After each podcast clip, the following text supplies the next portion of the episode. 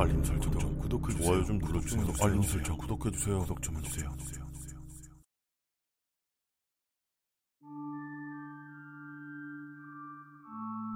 (9월) 무렵 도호쿠의 어느 현으로 여행을 갔었다. 가는 김에 거기 살고 있는 먼 친척분에게 인사를 드리러 갔을 때의 일이다. 꽤 시골 마을이었는데 거기서 사촌자매 부부와 아이들 그리고 사돈댁의 부모님이 같이 살고 있었다. 난 결혼식 이후로 처음 뵙는 거라서 깍듯이 인사를 드렸다. 그리고 사돈 어르신과 내 취미가 열대어를 기르는 점이 똑같아서 얘기를 나누는 사이 꽤 허물없는 사이가 되었다. 그러던 도중 밭에서 뭐라도 뜯어오겠다고 하시기에 나도 도우러 따라 나갔다.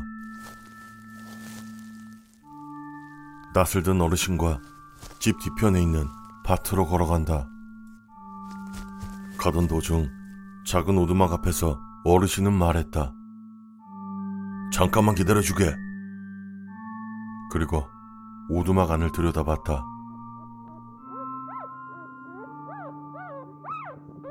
나도 뒤에서 슬쩍 살피니 큰 골판지 상자에 헌옷이 깔려있고 그곳에 갈색 개가 들어앉아 있었다.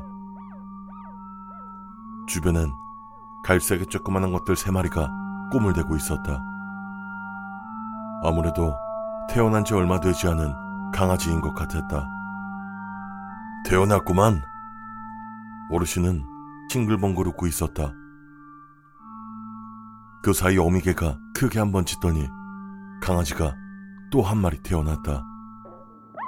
이번 강아지는 몸이 검고 머리만 핑크색이랄까 갈색이랄까 그런 느낌이었다. 그 녀석은 어미개를 혀로 핥으면서 우리 쪽을 쳐다봤다. 어? 얼굴이 개가 아니었다. 머리털이 없는 사람 같은 얼굴이었다. 산. 그 강아지가 첫 울음을 마치기 전 어르신은 그 강아지를 손으로 잡고 낫으로 목을 베어버렸다. 사람의 얼굴을 하고 있던 강아지는 그대로 숨을 거뒀다.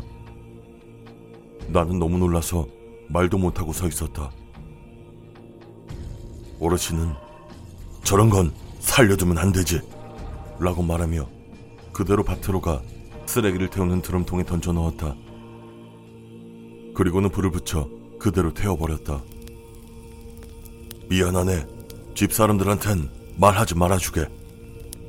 어르신은 당부했다. 난 아무것도 묻지 못하고 채소를 뜯어 돌아왔다. 그 후에는 평범하게 음식 대접을 받고 채소를 선물로 받은 후 집으로 돌아왔다. 그 강아진 단순히 기영이었을 거라고 믿고 싶다. 하지만 그때 그 강아진 뭘 말하려고 했었던 것일까?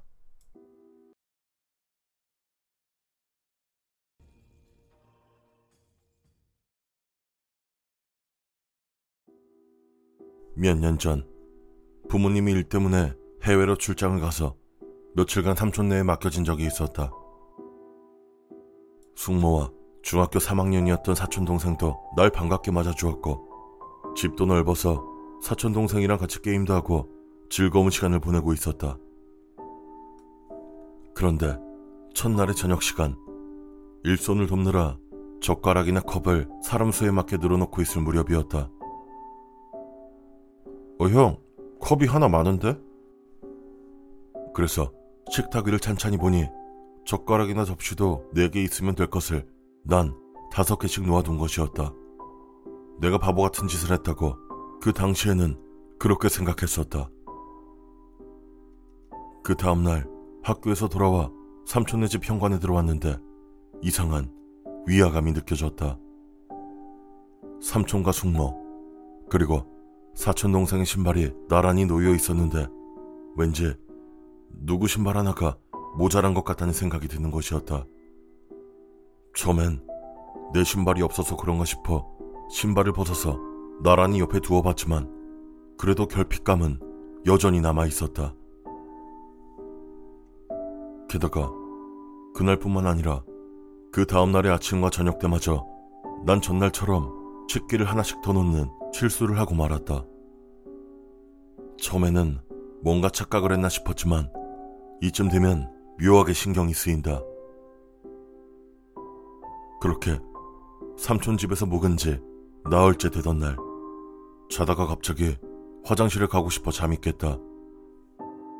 옆 침대에선 사촌 동생이 자고 있었기에 동생이 깨지 않도록 살며시 일어나 화장실로 향했다. 복도를 지나 화장실 문을 보니 문틈새로 어렴풋하게 빛이 새어나오고 있었다. 누가 안에 있나 싶어 노크를 하자 화장실 안에서도 노크로 대답했다. 그래서 난 그 앞에서 기다리기로 했다. 아마 삼촌이나 숙모가 안에 있겠지 하고 그렇게 생각했다. 그렇게 한동안 기다리고 있노라니 복도 저편에서 삼촌이 왔다. 아내, 숙모가 지금 일 보고 계세요. 라고 말했더니 삼촌은 이상하다는 표정으로 말했다. 어? 숙모 지금 방에서 자고 있어. 네? 그치만 지금 안에 계신데? 당황해서 화장실 문을 보니 틈새에서 새어나오던 빛이 사라져 있었다. 소름이 돋아 손잡이를 돌려보니 문은 가볍게 열렸다. 화장실 안에는 변기밖에 없었다. 정말로 누가 있었다고 삼촌에게 항변했지만 삼촌은 어이없다는 듯 신경도 쓰지 않았다. 야야, 너 동아리 때문에 피곤해서 그런가 보다. 내일은 좀 일찍 자. 알았지? 난 전혀 납득하지 못한 채 그날은 지나갔지만 그 후에도 한 달 남짓 되는 식객살이 동안 구두나 옷, 식기 같은 데서 난 계속 결핍감을 느꼈다. 그 후 집에 돌아오고 나서 맞은 설날에 삼촌과 다시 만나게 되었다. 한참 이야기를 하고 있던 와중 어쩌다 옛날 이야기가 나오게 되었다. 그런데 삼촌의 말에 따르면 옛날에 숙모가 사촌 동생을 낳기 전에 임신을 한 적이 있었다고 한다. 하지만 사고로 인해 그 아이는 유산됐고 그 후로 사촌 동생을 임신할 때까지 숙모는 정신적 충격 때문에 그 아이가 마치 살아있는 것처럼 행동했다는 것이었다. 그 이야기를 듣고 내가 느꼈던 결핍감은 아마 그 아이 때문이었겠거니 싶어 묘하게 무서웠다. 차마 삼촌에게는 말하지 못했다. 그 아이는 아직도 함께 살고 있을지도 모른다.